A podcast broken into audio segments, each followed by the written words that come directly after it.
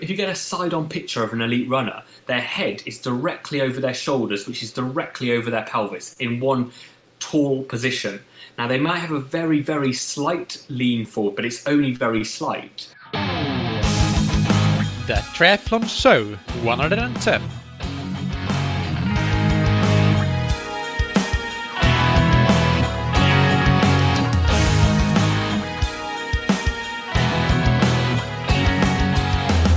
Hey, what's up everybody, and welcome back to another episode of That Triathlon Show, the podcast presented by ScientificTriathlon.com. I'm your host Michael, and today's episode is part one in a two-part series on running biomechanics with Dr. Tom Hughes. He is a running biomechanics expert with a PhD in the movement patterns of the foot during running.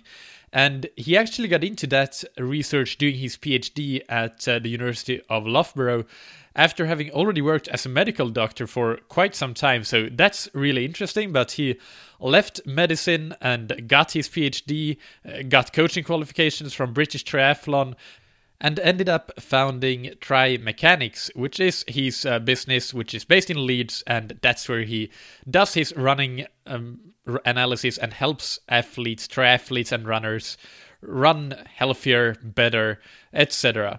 And I didn't really know from the start, although I had a slight suspicion that it might be a long interview, but I wasn't sure it was going to be a two-part episode, but it ended up being a long interview because Tom had so much gold to share that we ended up talking for quite some time, and therefore I decided to split this interview into two parts, so you'll hear the next part on the next episode, of course.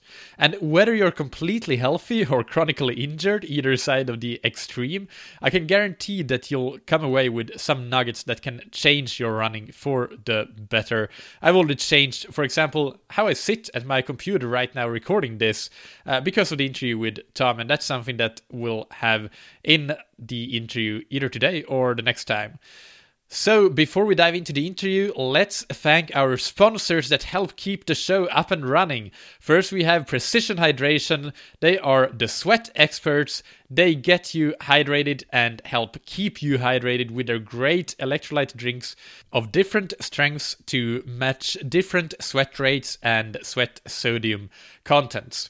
And some people have been asking about the fact that their drinks have no carbs in them, no calories almost.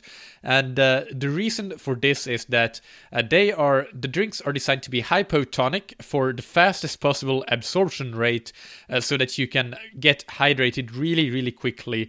And then the idea is that you get your carbs in the form of gels, bars, and other products instead. And the advantage there is that the risk of gastrointestinal distress is much less this way, by separating your hydration and your energy intake. So, well, what you use for hydration, the pH product, is only meant to hydrate you, and you're meant to get your energy from gels, bars, etc.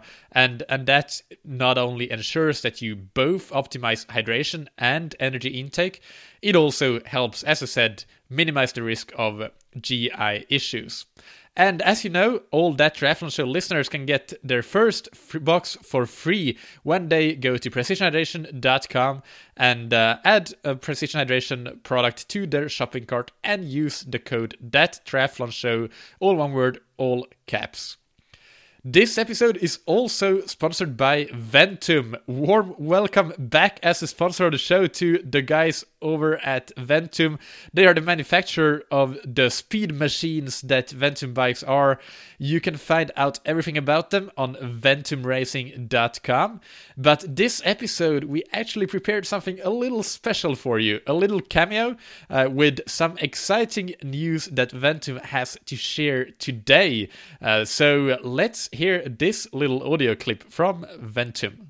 So, Dia, welcome to That Triathlon Show, and you have some really, really exciting news to share about Ventum. Please go ahead and tell the listeners what that is about. Absolutely. Well, thanks for having me on. Yeah, we're here. We're excited to announce that Ventum is going to be expanding its Ventum Z line, which is something we've been wanting to do for a while.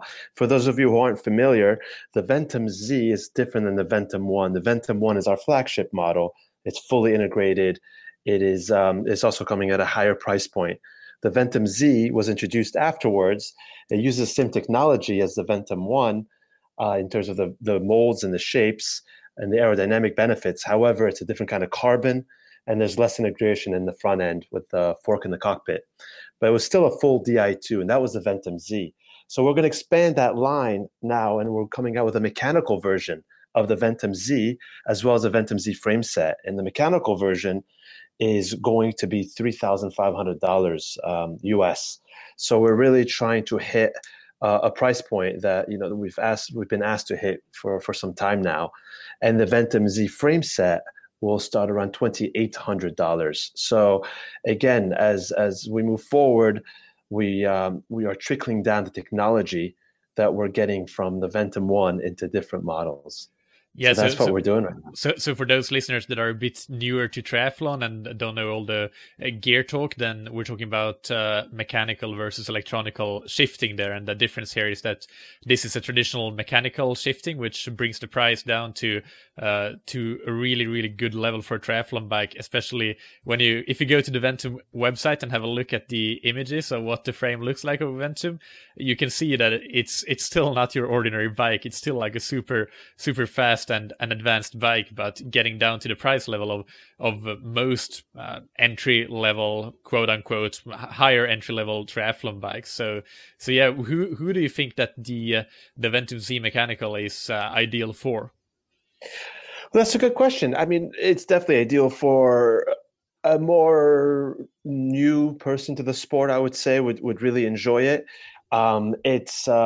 It's definitely going to be much more affordable than the Ventum One, obviously. So it does open up the market quite a bit. But you can use it from a sprint distance to all the way to an Ironman or ultra Ironman. But definitely, if you're newer to the sport, I think it will be a more appealing choice. I think if somebody's used to, say, DI2 shifting, to sometimes go back to mechanical can take some time to get used to. So that's why I also think someone who hasn't had a DI2 bike may, but wants the aerodynamic benefits and wants to be on a Ventum, this will definitely be a huge step up.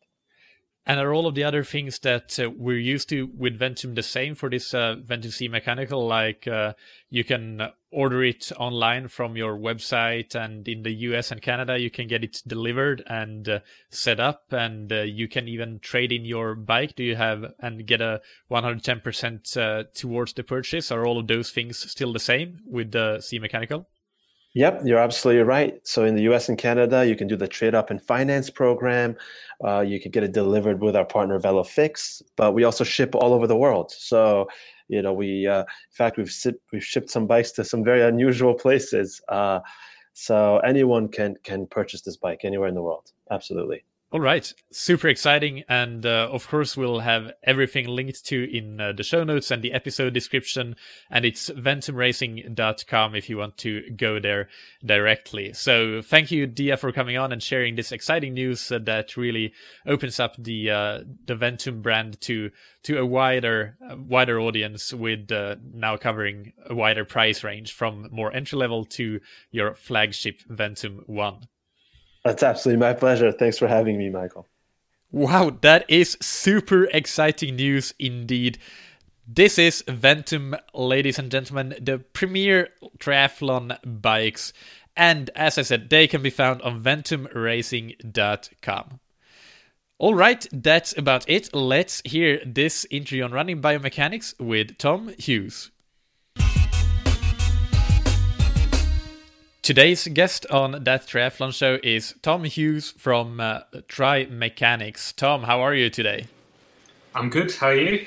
Really good, really good. And very fascinated by this topic. As I mentioned in the previous episode for the listeners that just heard episode 109, I'm very much on the edge of my seat to hear what you have to say, because running biomechanics is a fascinating topic, and you have a different angle to it that will be very intriguing to get to learn more about. So let's start by just discussing, you have a concept or a sentence, I should say, on your website that says that you're not teaching how to run, but you're helping the athlete learn how to teach their body to run, basically. Can you break that down for us, what that means?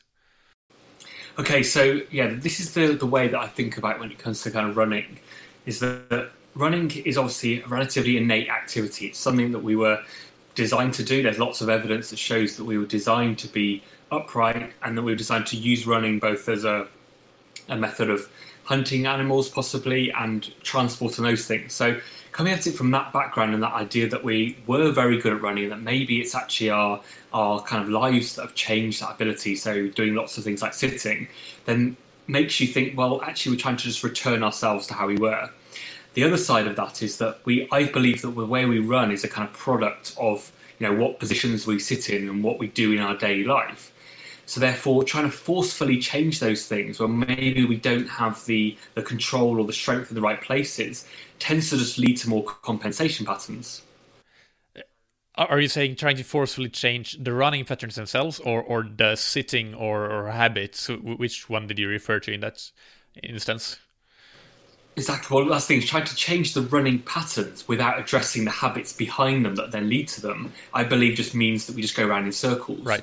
So let's say you've got someone, I mean, a good example, let's say you've got a runner who's running very stiffly and you tell them, oh no, move your arms more or relax your shoulders. Well, why are they running stiffly? Why are the shoulders tense? Is it because their hips are unstable? Is it because they spend so much time in a certain position? Let's take sitting as an example.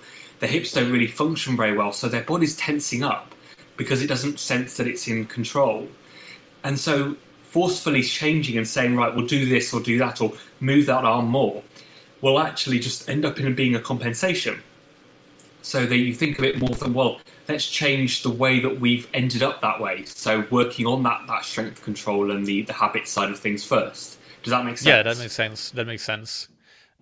So can you continue on that trail and maybe talk us through an example of somebody coming in and having some... What is a typical example of somebody coming in, and how do you then go about helping them with their running mechanics? Okay, so I mean, a good example I kind of mentioned there. So it's someone coming in and saying maybe that they've got tight hamstrings. So the best thing, I always love the idea of tight hamstrings, because hamstrings, they're often kind of, it's prescribed to, well, stretch your hamstrings, which is completely the opposite of what you'd want to do. Because why is the hamstring feeling tight? Now, is it actually shortened, or is it the fact that hamstring is overactivating because the back and the glutes basically aren't really doing their job? And that side of things often comes from sitting. So a really good example is someone that sits in an office chair all day will often complain of their hamstrings feeling quite tight. And the key thing is that if they spend all day in that chair and don't address what they're doing on that front, then you can do as much hamstring stretching or kind of rehabilitation as you like, but it won't make any difference when they actually run. Because when you run, you're in this state of being kind of mildly stressed. So your brain goes for the kind of easiest pattern or what it knows best. And for a lot of people, that is that sitting position. And so part of it is starting to address those habits and those things that went before, but also then thinking about, well, how are we putting things into the brain? How is the brain learning this, and how we need to possibly take the intensity down and actually help the brain rediscover how it wants to move and how it wants to move better. So going it from that perspective. So I tend to do a lot of assessments on basic movement. So for instance, one of the easiest things people can do is look in the mirror and go and stand on one leg and see what happens. And if they sway with their body weight over to one side, over the top of that standing leg, and then lift their leg off the ground, that's a good sign that the glute medius and the side complex of the hip isn't really working properly. And that's really common in a lot of adults that spend a lot of time sitting. So it's starting to look at I can often predict how people are going to run simply by how they do a few simple movements, like standing on one leg or like squatting. And those movements can then be used by them at home to start addressing the issues and seeing whether the way they're addressing it in terms of the strength and conditioning and those things are actually making any difference. So can you say that again about the standing on one leg? If what happens, what's that an indicator of, and how can you then go about correcting that? And then the same thing for squatting. Okay, so if you stand in front of a mirror and look at yourself, and then if you go to stand on one leg, most adults and most people I see, well, the first movement they do is this sway to the side. So they sway their body weight over the top of the leg they're going to stand on. And then when they feel like they've moved their body weight further enough across, they lift their leg off the ground. Now, contrast that with a younger child, and a younger child will be able to march on the spot and lift their legs off the ground with almost no sway in body weight. And the reason that happens is because when the younger child's doing it, the way that they lift the leg off the ground is, if you imagine their pelvis is level and kind of flat, essentially horizontal to the ground, they actually hitch their pelvis, so they almost pull and push downwards into the standing leg with the glute medius and the muscles on the side of the hip, and that enables them to bring the other leg off the ground. So it's a kind of hard thing to visualize unless you're standing in front of that mirror right now. But the key thing is that when you spend a lot of time sitting and you tend to not use those side stabilization muscles, you tend to sway and lift instead. Now, the problem is that when you run, that manifests in crossing the foot into the center. So you see those people that bring the foot right across into the center. Sorry, there was some interruption there. That manifests itself in, when you run, in what exactly did you say? You do this crossover gait. Right. So crossover gait, where you bring the foot more into the center. Now, the reason that's so important is because if you keep doing that over and over again, that can often lead to Achilles problems and various other injuries. Because if you imagine, the leg is now no longer landing where we wanted it to land, i.e. slightly to the, basically, not exactly shoulder width, but slightly inside of that. But now we're coming right across into the centre. You can imagine the Achilles tendon is now at quite a significant angle. And that's why we often get diagnosed with overpronation. It's nothing to do with pronation of the foot. It's actually because of the landing angle created by that hip position. So it's a kind of knock-on effect. Yeah, and you would know about that because you've done your PhD in the dynamics and mechanics of the foot in running. So that's something that we can maybe get into a bit later. But this is super interesting and practical. So okay, let's say this is a test that people can easily do right now in front of the mirror.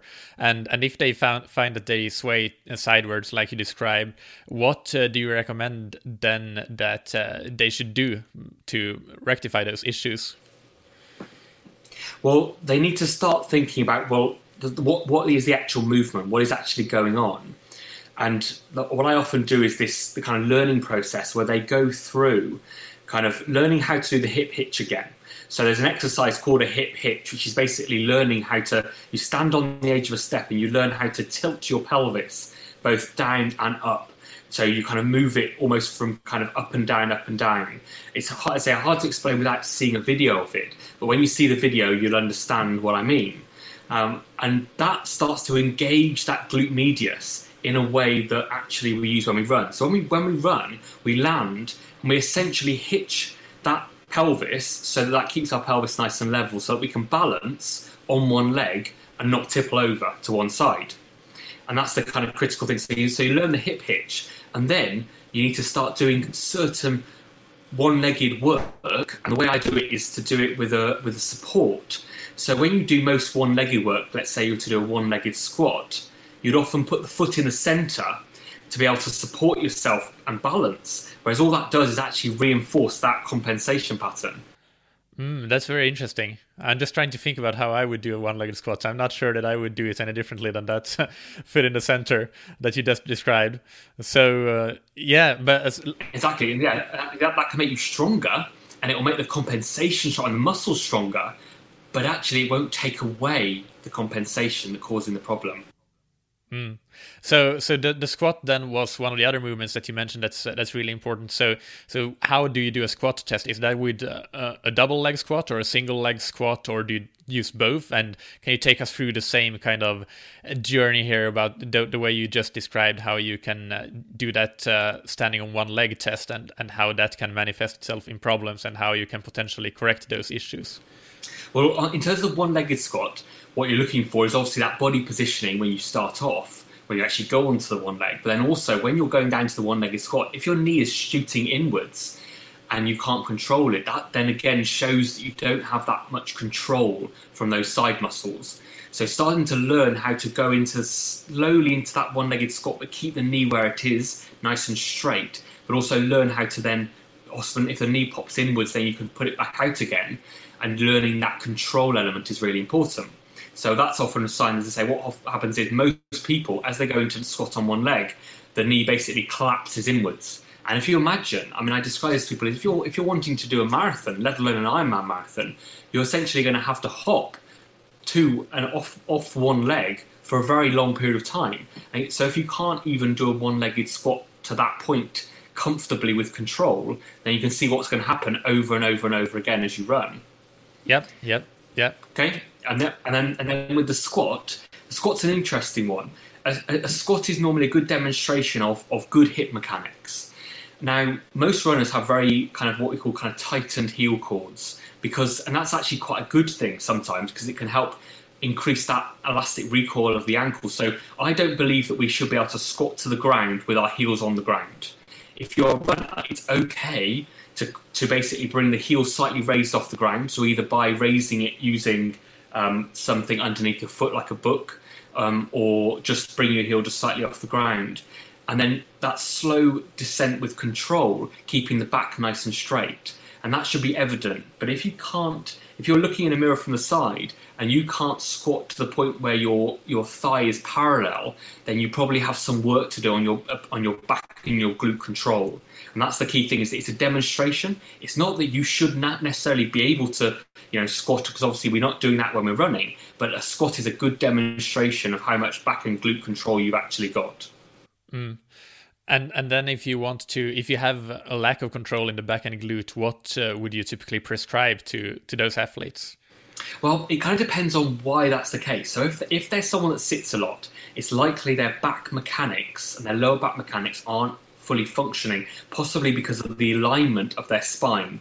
Now, I'm not really fully into the whole, I don't believe in kind of chiropractors and adjustments, because I don't believe that works at all, not beyond about 5 minutes. What does work is learning how, again, like the hip hitch is all about learning how to tilt your pelvis, doing exercises that learn how to tilt your pelvis forward and back. So like a classic Pilates move of using the imagery of a cup tipping forward and back can really help to learn that movement.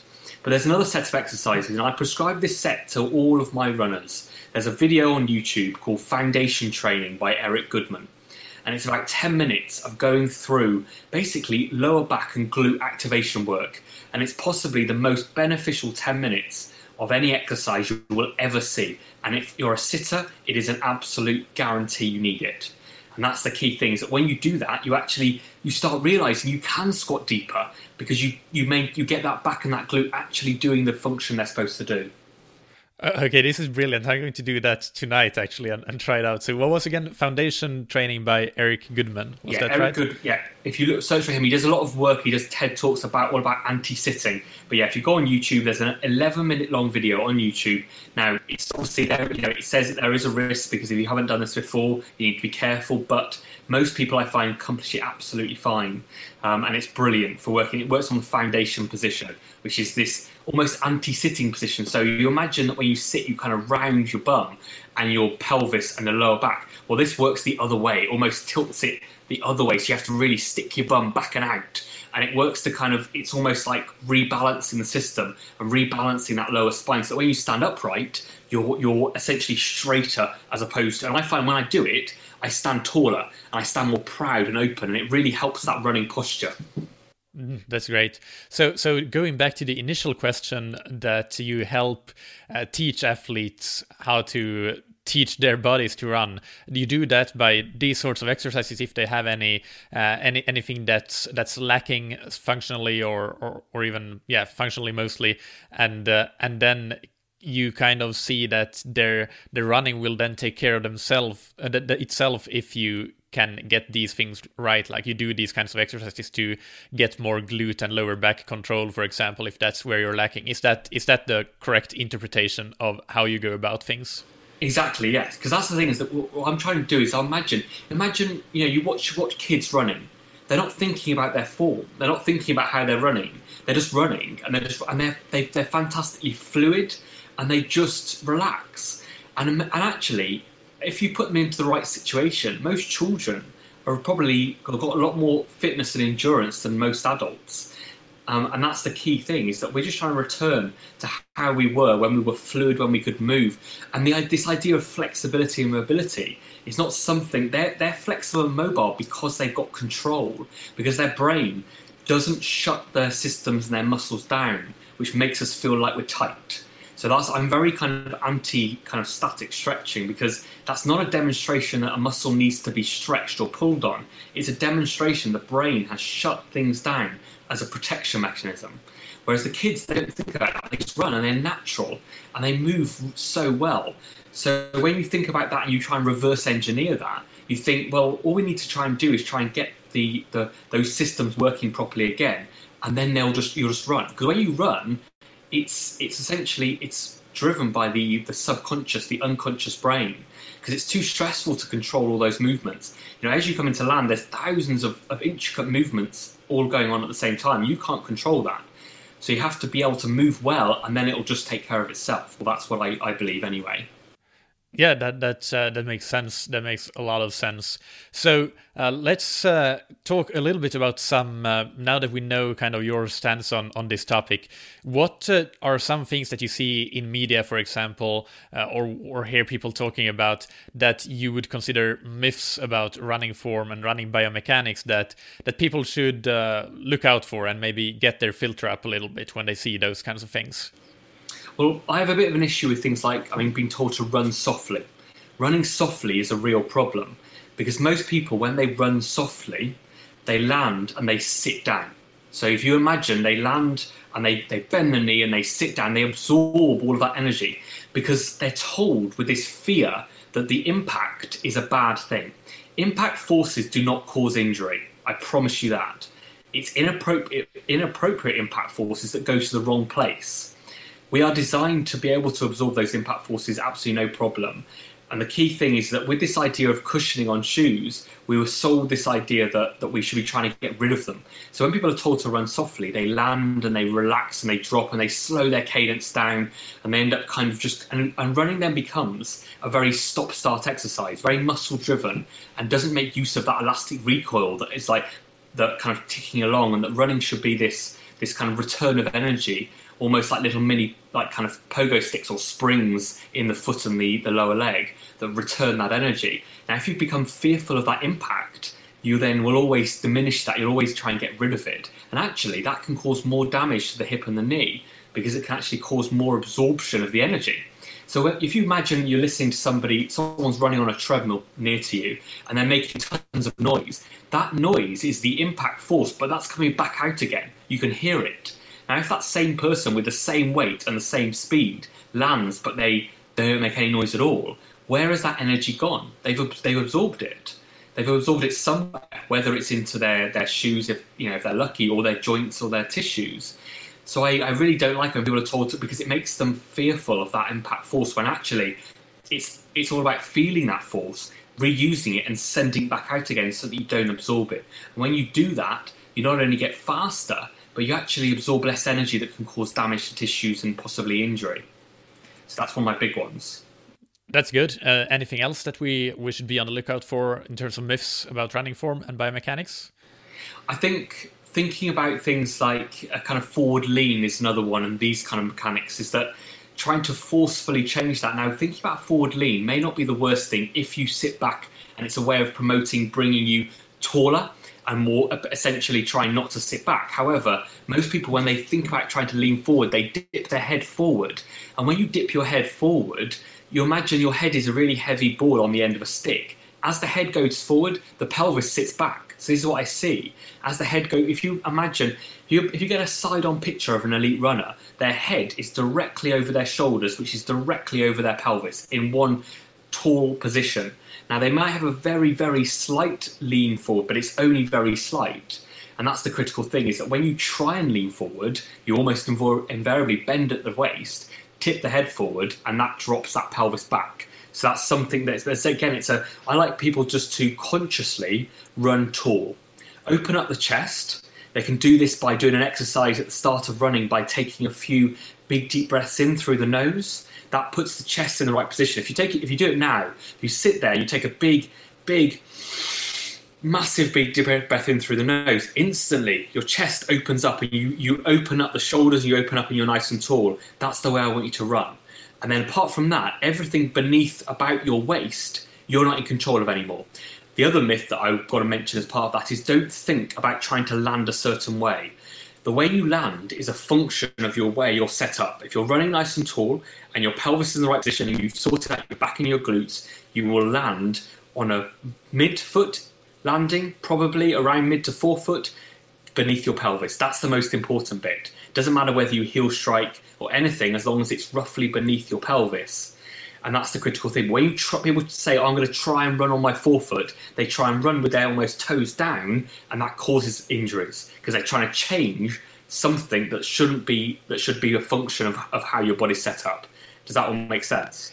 Absolutely. And I think, fortunately, that there's been kind of a shift again in the last couple of years that we see more and more people and media realizing that that trying to run on the forefoot is not a good idea. And we see all this research coming out that it has no impact on either performance or injury risk, how you land, as long as you say, you land with the foot beneath your hips. And it's funny that you talk about running tall. That's a mantra that I use when I run. I just think run tall, because that's one of the few like form cues that I use. But I think that's super useful and good, especially in triathlon runs, because after the bike you can easily tend to lean forward at the waist, as you say, because you've been in that position on the bike. So then it's useful to think about running tall to get that posture right when you're running.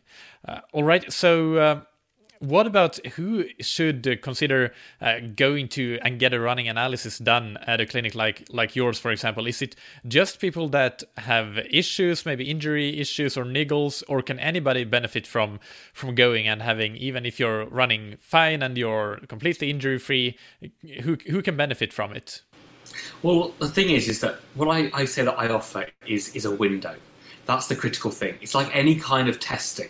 You could say to people, let's say it's a blood test. You could say to the population, right, you're all healthy, or you're not healthy, right? We'll do a blood test on all of you.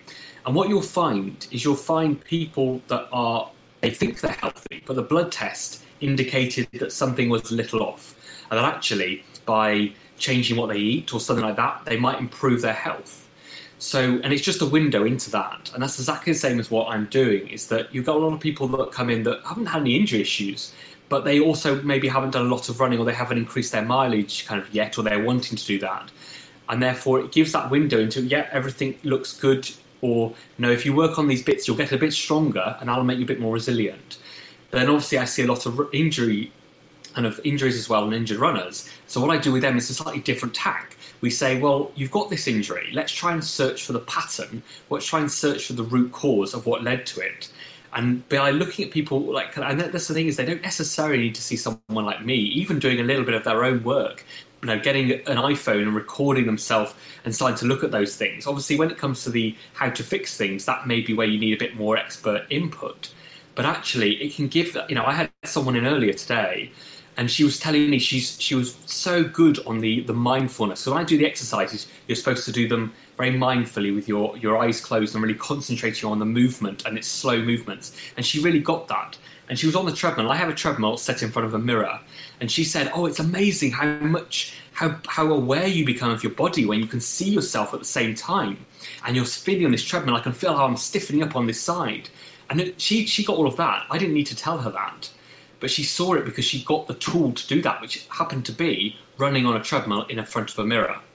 So that's the key thing, is that this is all just a window into looking at how you move and all those things, and helps you then. And that's why I feel like what I'm doing, rather than trying to fix problems or anything like that, I'm trying to give that window and then give an education as to how to fix them yourself. Because ideally, I would want somebody to work at that, help learn from me how to fix themselves, go away, learn how their body works and moves, and never have to see me ever again. That would be the ideal scenario. So it's typically only one visit, or do people come in maybe a few months later for a follow-up, or how does that work? Well, yeah, I tend to see people at least once, or possibly twice or three times as follow-up, mostly because it helps them stick with what they're trying to do. It keeps the motivation up if they come back and see themselves, and they not only feel like they've improved, but then they see on the video that their hip stability and their pelvis isn't dropping down to the side, and they suddenly get a boost of, because, you know, exactly the same thing happened this morning with that client. Her hip wasn't dropping anymore. And so she said, oh, I'm so glad that all that work I've been doing has paid off, because they're sometimes doing these exercises that I've asked them to do these exercises, and they've bought into it. Now, if nothing changes, or they feel like nothing changes, even if they do feel like they got stronger, if they don't see that, they'll often think, well, maybe I don't need to do them anymore. Maybe I should do this instead. And that's the key thing, is that that's why I like to see them, because actually it reinforces that. So they say, right, I'm going to keep doing them because they're working. And the other side of it is that I look on it as like, if you were told, if you were given a book and then told, well, in at some point in the future, you're going to have to do a test on what's in this book, you'd probably go home and you'd have your dinner and you probably would say, oh, I'll start revising it tomorrow. Whereas I like people, if I say to them, right, you've got 2 weeks to come back in and prove that you can do this. Because often this learning is not strength-based. It's coordination-based. So sometimes you can get a benefit. If you do these exercises 5 times a day for 3 or 4 days, they'll have an effect. So it's all about number of events, because it's all about the skill development. So if you tell them they've got to come back in, it's like sitting the driving test. They have to do the revision. They have to do the work. Then they see the result. And that perpetuates that cycle of wanting to improve, but also being able to then see their improvement develop. So that's why I like to see people. But I also say that if they're the kind of learner that wants a big dump of knowledge, I can sit there and I can say, right, do all of this and this will probably work. And if you go away, you can work on this. And sometimes that's what they would like to do. Yeah. And obviously, if people are in the Leeds area, that's where you're located, so they can go and see you. And we'll obviously link to all of your details on the show notes. But in general, for people all over the world that may be interested in getting a running analysis, what are the things to consider when you select a service provider? Some recommendations that you have when people are looking for somebody to do a running analysis for them? So you're looking for someone obviously with good experience in running in the field, but also thinking about you want someone that can put all those different elements together. So when I talk about running, I talk about the fact that the job and the sitting and all those things essentially all factor into that. And you want someone that knows that. You want someone that asks you what job you do. If they don't ask you what job you do and they're looking at your running, then I think they're missing a big point. Because if you spend 8 or 9 hours of your day in a certain position, then that affects how you run. So if they just look at your running, or that's all they're purported to do, then I think they're not going to be very good for you, because that's not going to be probably the bit you need to address. And it's the same way as if you had to see a bike fitter and they just measured you and said, right, go out and buy and fit your bike in this way. You'd want them to work with your bike. You want them to assess you as a person, as an individual. But also maybe they should ask you what kind of distance, if they didn't ask you what kind of distance of race you were doing, are you doing Ironman or are you doing a sprint? Then again, they might be missing the point. So when you're selecting, you want to find somebody or someone that is encompassing all those elements, because, things like nutrition, all those things, they are all part of it. If you've got a running injury, nutrition is as important as rehabilitating the injury, because if you're not getting the amino acids in that actually support tendon repair, like glycine and proline that you get from collagen and those tissues, or you're not getting anti-inflammatory foods that are helping, or you're being advised to take anti-inflammatory medication or ice the injury or do these things, then you might never rehabilitate it properly. So you need to have somebody. I try and offer this kind of holistic service, because sometimes I've had people here and we've spent half an hour talking about diet instead of running, because it's all part of it. And I think if you can't see, if someone's not doing all of it, then they're not doing you a good service. So that's the kind of thing that I try and offer, and I try and get people to offer, because they should be able to go to this service and get kind of one-stop shop of all these things, because you can't look at running in isolation. It is a factor of all those different elements put together. When you talk about the jobs and the sitting and that sort of thing, sitting is perhaps the most obvious one. But are there other things, other habits that affect how we run that in our everyday life? Well, I just want to say about the kind of sitting things. Actually, sitting itself isn't really a problem. It's like anything. It's the amount of time continuously being in one position. So sometimes standing could be a problem. So it's all about moving a bit more. The other thing is what we're sitting in, as opposed to just sitting. So office chairs that have lumbar support are the worst thing for the back. They're the worst thing for the back and the pelvis and the glutes, and they're the worst thing for a runner. If you have to sit on a stool, sit on something where you have to move around, that you have to create movement, you have to twist and get all that twisting movement back. Driving as well is another real problem because it puts you in one position. So think of it as, I'm not going to be in one position for a long period of time, regardless of what it is, whether it's sitting, driving, standing, or anything. So that's one major thing. The other thing is habits like going for a run and then sitting down or just stopping straight afterwards and not moving. That sends a really bad stimulus to the brain. I'm not a big fan, as I say, of static stretching, but I think moving and moving yourself around after a run can be really beneficial, whether that is through stretching, whether that is through massage and these things. Just keep everything moving for a good half an hour to an hour. So that's a really good habit to try and add in. The other thing is things like hydration. We don't realise that, you know, there's a reason why when we get up in the morning we feel like we're stuck together. It's because the tissues between basically where the fascia is and where the muscle is, they are only hydrated when we're hydrated well enough and we've actually created pressure in the muscle to push the fluid into that space. So when you get up in the morning, you feel stuck together. It takes a while when you're moving around to feel like you can move again. Well, think about that when you run. You need even more of that movement.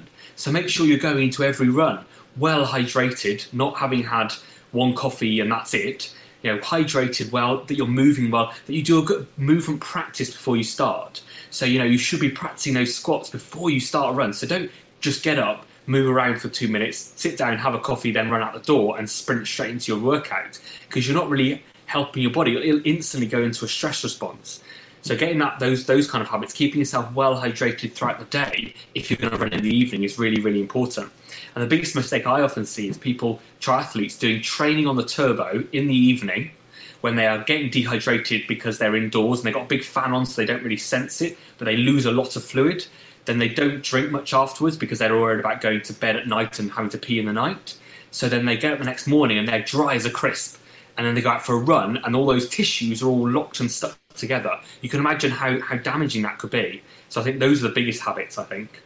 Yeah, that's very interesting, that last point, and I can definitely see that being true. What about if you have an office job and you're typically sitting for 8 hours per day and you have a lunch break, but for many people you don't go out of that chair for a long time, and you mentioned that you want to change position often. So how can you do that practically? What would you say to a person that has an office job like that? What advice would you give them? How often should they get up and what should they do when they get up and that sort of thing? Okay, so firstly I tell them get rid of the chair. So office chairs, these ergonomic, are often really expensive, and they're designed and they're given to employees to stop back pain by, you know, the employers do it to stop back pain, but actually all they do is make the back pain worse. It's a bit like an orthotic in a shoe. It cradles and it makes the foot weak, and this is the same as the back. So get rid of the chair. Your employer, if you sign a thing saying I'm happy to not sit in your ergonomic office chair, your employer will be happy. Every person I've said this to has gone away and changed their chair without any issue at all. So get rid of that big office chair that swivels with you. Change it for a stool, no back, something where you have to perch. The best stools out there are called saddle chairs. Have you seen them? They're like a horse's saddle.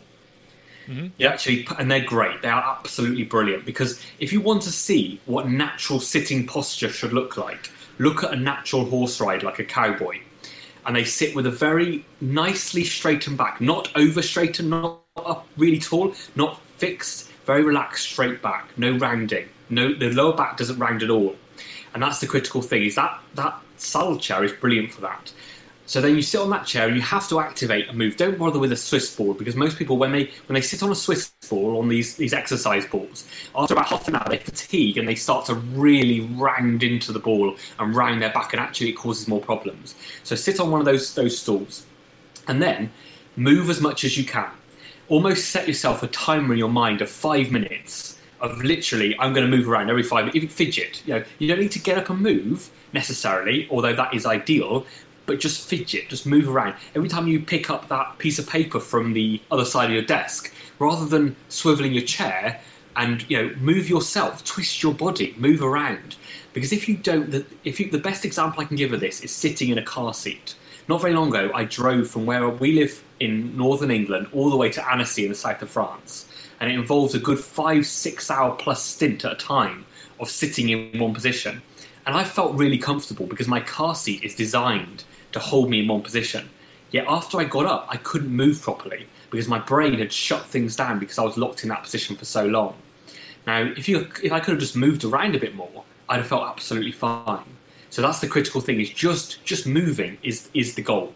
Just fidgeting and moving as much as you possibly can, rather than, you know, if you can get up and walk around, do that. You don't need to do anything special, you don't need to do anything particularly different, you just need to get up and move around.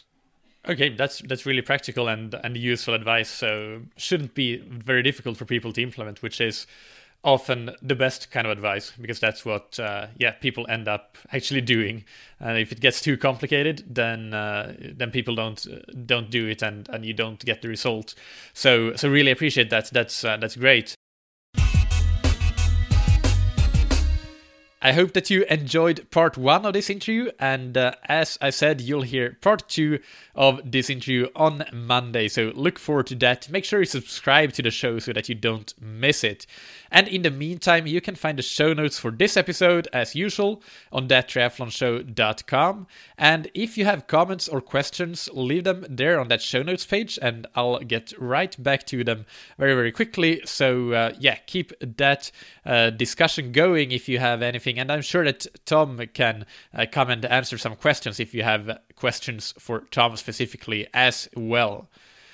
One thing that I want to ask you before we end this episode is to please, if you can help me spread the word about the show, it really helps me get great guests on, and also rating and reviewing on iTunes to get it up the rankings on iTunes, because I believe it or not, there are quite a few people that I'd love to interview on the show, and I haven't managed to get them on. And at least in some cases, I have a strong feeling that it has to do with the fact that the podcast still isn't quite a household name in the triathlon podcast industry.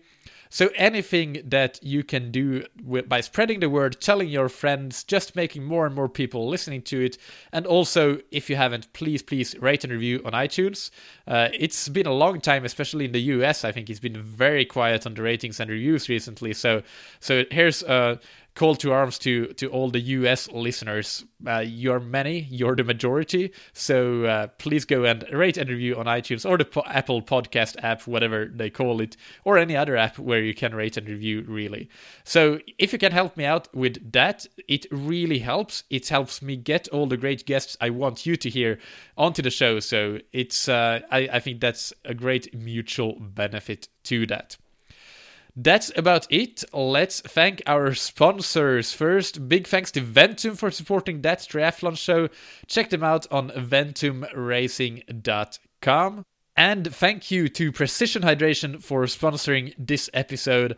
Remember, before you get your first box for free by using the discount code TRIATHLONSHOW, it is recommended that you take their free online sweat test. And that will tell you which exact electrolyte strength you should get to cover your hydration needs, your electrolyte needs, based on your sweat rate and your sweat sodium content.